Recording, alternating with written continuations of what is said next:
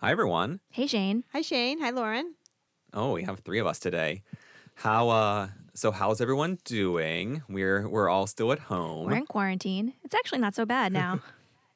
I mean, just to be clear, none of us are actually in quarantine, right? We're just staying at home. We're all isolating still. So how's it been? Lauren, you said you're really actually getting used to it or enjoying it a little bit. I think I'm into a groove now. I'm kind of enjoying it. You know, the sleeping in, the just kind of wearing loose, comfortable clothing all day. I got to say, I mean, I obviously wish the circumstances were very different, but my partner and I just moved. And honestly, the process during all of this and moving and finding a house and all that, it was actually kind of aided by being home all the time because we could just get up on, we get a call from our realtor, hey, can you look at a house today at noon? And if I was in work, that wouldn't have been able to happen. And so, again, wish the scenario was different, but it's actually been nice being at home. And I like working at home. I do, too. Although I just realized the other day, I, can't remember what shoes I used to wear. That is a very good point. I only wear flip-flops now or, slippers. Oh, my God. That's amazing. That's funny. But things were, I guess, very different a year ago when you guys recorded this episode. Yeah. So, we were in the building, and we'll get into that.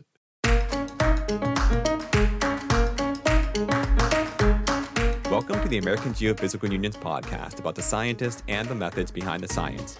These are the stories you won't read in the manuscript or hear in a lecture. I'm Shane Hamlin. And I'm Nancy Bompey. And this is Third Pod from the Sun.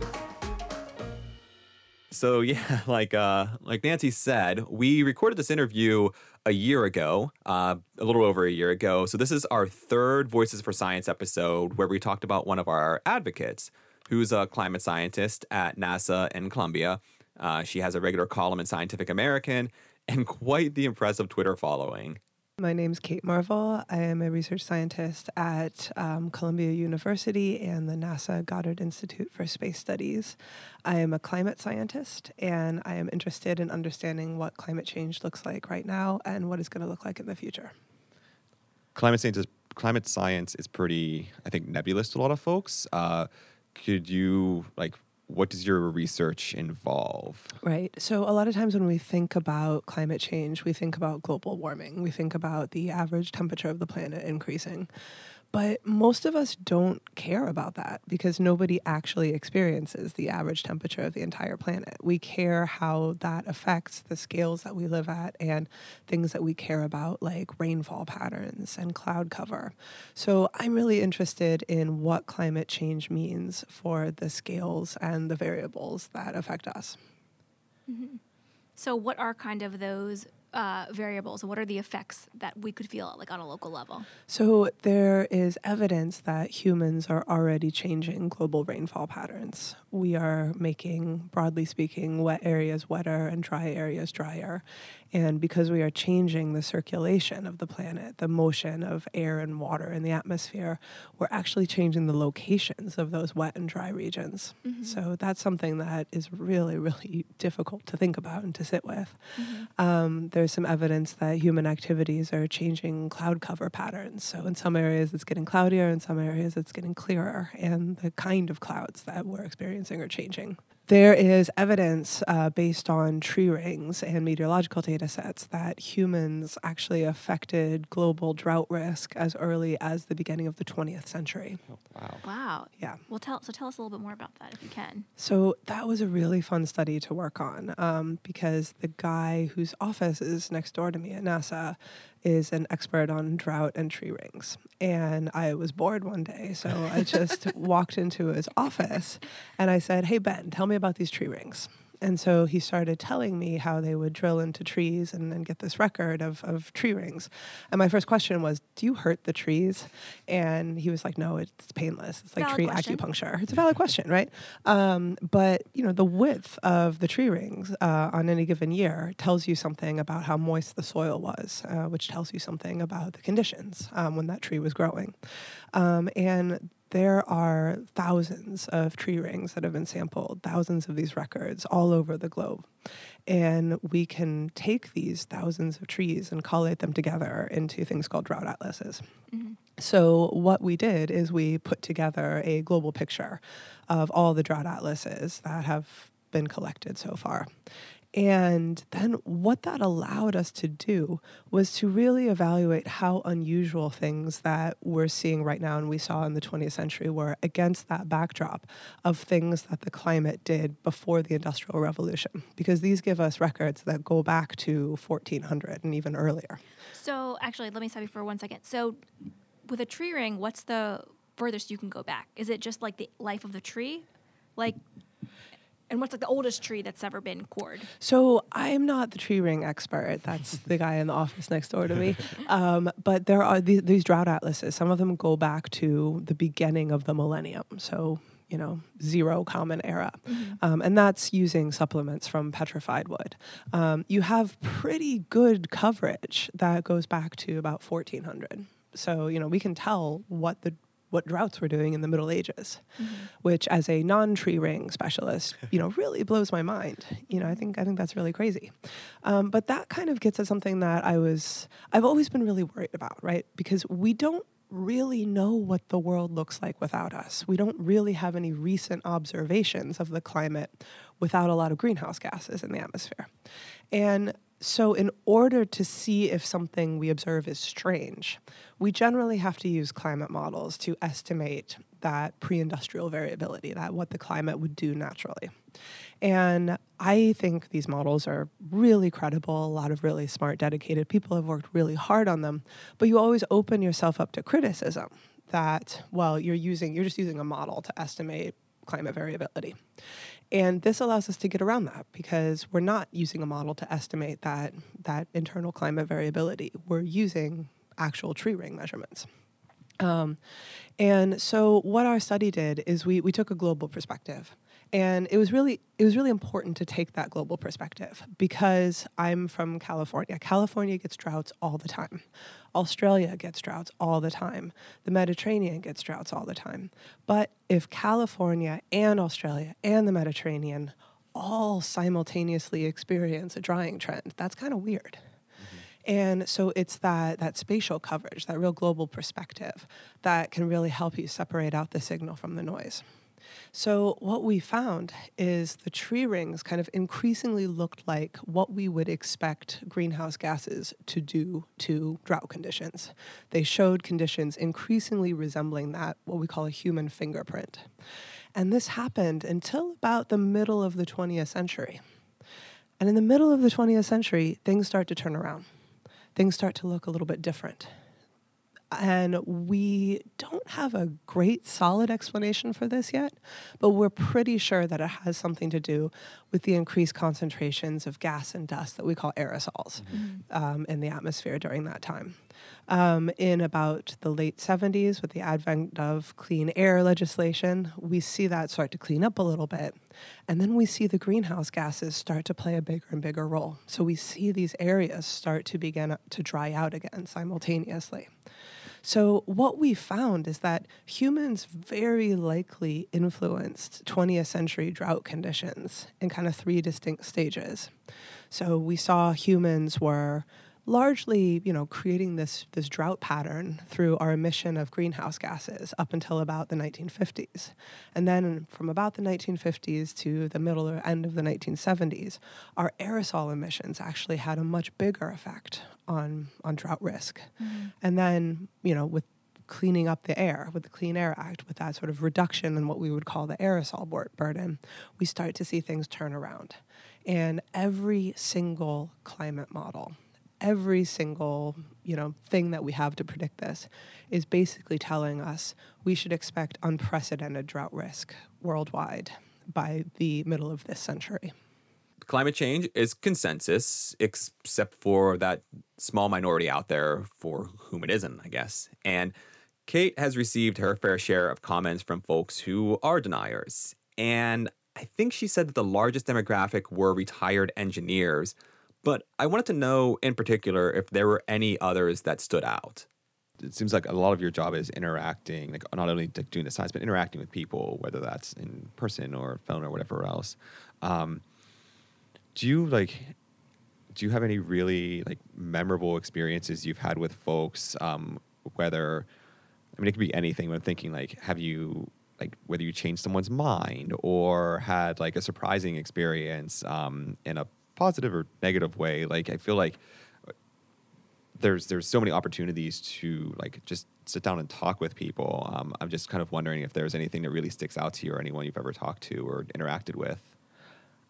For me, one of the most memorable transformations that I've watched is seeing my dad, who identifies as conservative and lives in Indiana, come around to accepting climate change as real and serious. And I would like to say that I changed his mind, and I totally did not. The thing that changed his mind, actually, was the insurance industry. He thought long and hard, and he realized that if climate change was not real, if it was a hoax, an insurance company could come along and offer lower rates and undercut the competition and put them all out of business because they don't have any incentive to believe climate change if it's not real. But none of them do that. And that got him to thinking, maybe if these companies are willing to put their money on the line, maybe there's something to this. And I think that was important because that kind of showed that spoke to his values. He views himself as, he believes in free markets. He believes in capitalism. And, if I tell him, hey, Dad, like, look at all these graphs and charts and IPCC reports, he's not going to listen to me because that he hasn't built trust with that. That's not part of his self-image. But this very sort of like hard-nosed financial motivation for insurance companies, that was the thing that really changed his mind. And I feel like that kind of like teaches me humility, like if you can't change your dad's mind, but an insurance company can, what are you doing? Kind of along similar lines about interacting with people, who's like, do you have any like desires or want to, like, if you could like sit down with one person or like get your message out to one community or whatever it is, like, who would that be? And I guess why? I really want to meet David Attenborough. Oh, of course. Just because who doesn't want to meet David Attenborough? Yeah. I would love for, him to speak up more. And I think he's beginning to do it because he's such a trusted face and voice. I'm really excited by the freshman class in Congress. I think there are a lot of people who are really starting to change the narrative and saying, you don't care about climate change or the economy. You don't care about climate change or jobs. You don't care about climate change or equity. You have to care about all these things because everything is intertwined. And I think, whatever your political stance, I think that is a message that is really supported by the science, that you can't separate out a rise in global average temperatures from the planet that is happening to. So I am really heartened by that. I do think it is really important that climate change be a political issue. And correct me if I'm wrong, I think in the 2016 presidential debates, there were no questions asked about climate change. Mm-hmm. And I think that's unacceptable. And I hope that that's not going to happen in 2020. We already see in the Democratic primary, a lot of the candidates actually talking about this. And my entire goal as a science communicator is to kind of be irrelevant. I just want to talk about cool science. I don't really want to be part of this political debate, and I'm really hoping that eventually we'll get to that point when you don't really need a scientist to say, oh yeah, it's real, because you're arguing about solutions and you're arguing about, the best, timescales and what to do right now and what to do later and investment in the future. So I really hope that eventually we can change our political system and move to that point. It's interesting, this was a year ago, but we are seeing some of those climate policy things being put in place, stuff like the Green New Deal, and it's definitely a conversation in the presidential campaign right now. But even though we talked mainly to Kate about climate stuff, we wanted to talk to her as well about just how she got to where she is, and specifically kind of some best advice for, I guess, aspiring scientists. I would say because I transitioned into climate science after my PhD, which is in physics, I asked a lot of really stupid questions to a lot of really brilliant people. And they were so generous with their time.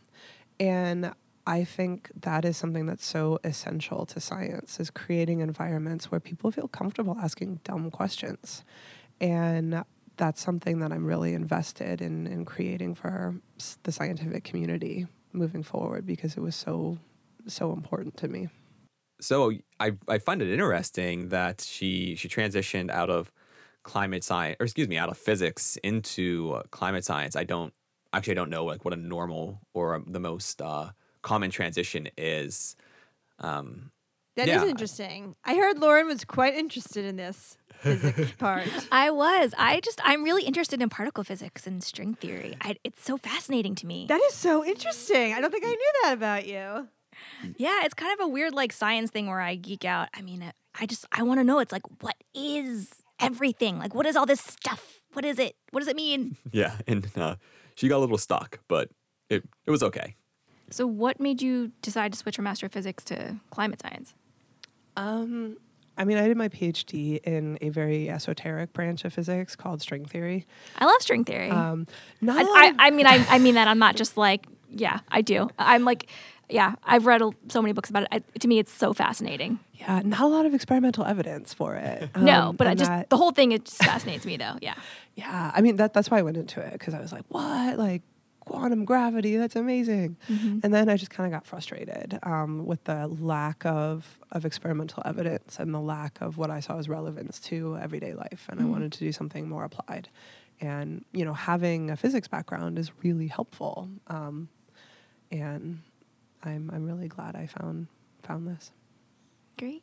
And you get to talk to Lauren about string theory. Yeah. Oh my God. I would love to pick your brain about string theory. I have so many questions. Luckily, for me, we ran out of time, so we didn't quite get a chance to dive really deep into string theory.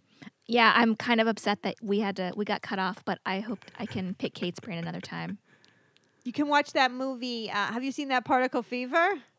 Oh, of course. Ooh, yeah, I like Particle Fever. Great film. We actually talk about how it's like a good. There are some terrible science documentaries out there, but it's a good one. It's great, and you don't even have to care about the science. It's just like the excitement, you know? Right. It's great. It's about the people and about the discovery, and it's such a great film. So we'll do a future mini episode where we just digest that and talk about it, and we'll do like a movie review. Oh, I'm so super excited for that. I have so many thoughts. Oh, I'm sure. All right. Well, that's all from Third Pod from the Sun.